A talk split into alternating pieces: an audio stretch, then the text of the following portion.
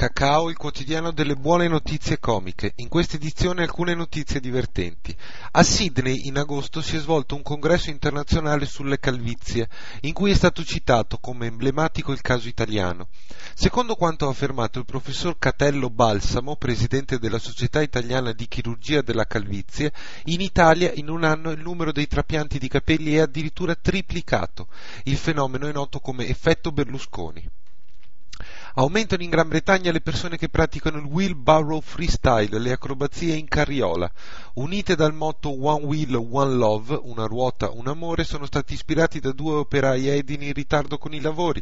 Il sito di riferimento è www.wheelbarrowfreestyle.com.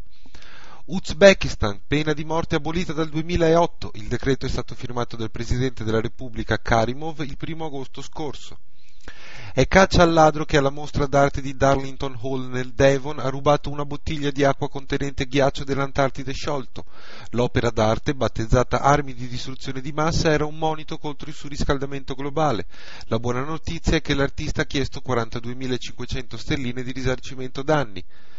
Niente mail il mercoledì è la bizzarra iniziativa lanciata dal capo della polizia dell'Essex, Roger Baker, per fare in modo che gli agenti della, di polizia comunichino fra loro a voce almeno un giorno alla settimana. In tempi di nickname e alias, comunicare fra colleghi a voce può essere un modo per conoscersi e lavorare meglio. Il comunicato dell'iniziativa è stato inviato a tutti gli interessati via email. Genetica. Nel nostro DNA non c'è tutta la spazzatura che si pensava. Fino ad oggi si riteneva infatti che gli introni, il 25% del nostro genoma, fossero molecole assolutamente inutili. Ora invece alcuni ricercatori del laboratorio di bioinformatica Medea hanno scoperto che questa parte di patrimonio genetico contiene informazioni importanti per il funzionamento dei nostri geni con un ruolo nello sviluppo embrionale e nei processi cellulari fondamentali. È una buona notizia.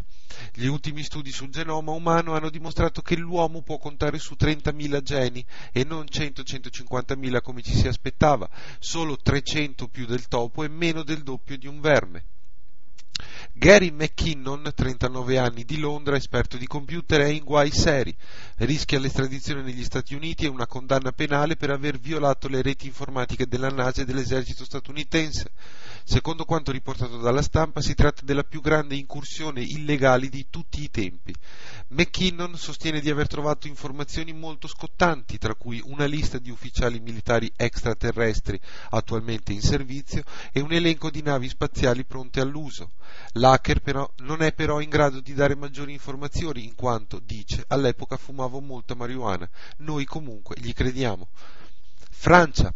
Arrestati quattro ladri di palline da golf, ne sono state sequestrate 6.500 che venivano prelevate direttamente dai campi e vendute a 4 euro, contro i 10-15 del prezzo di mercato.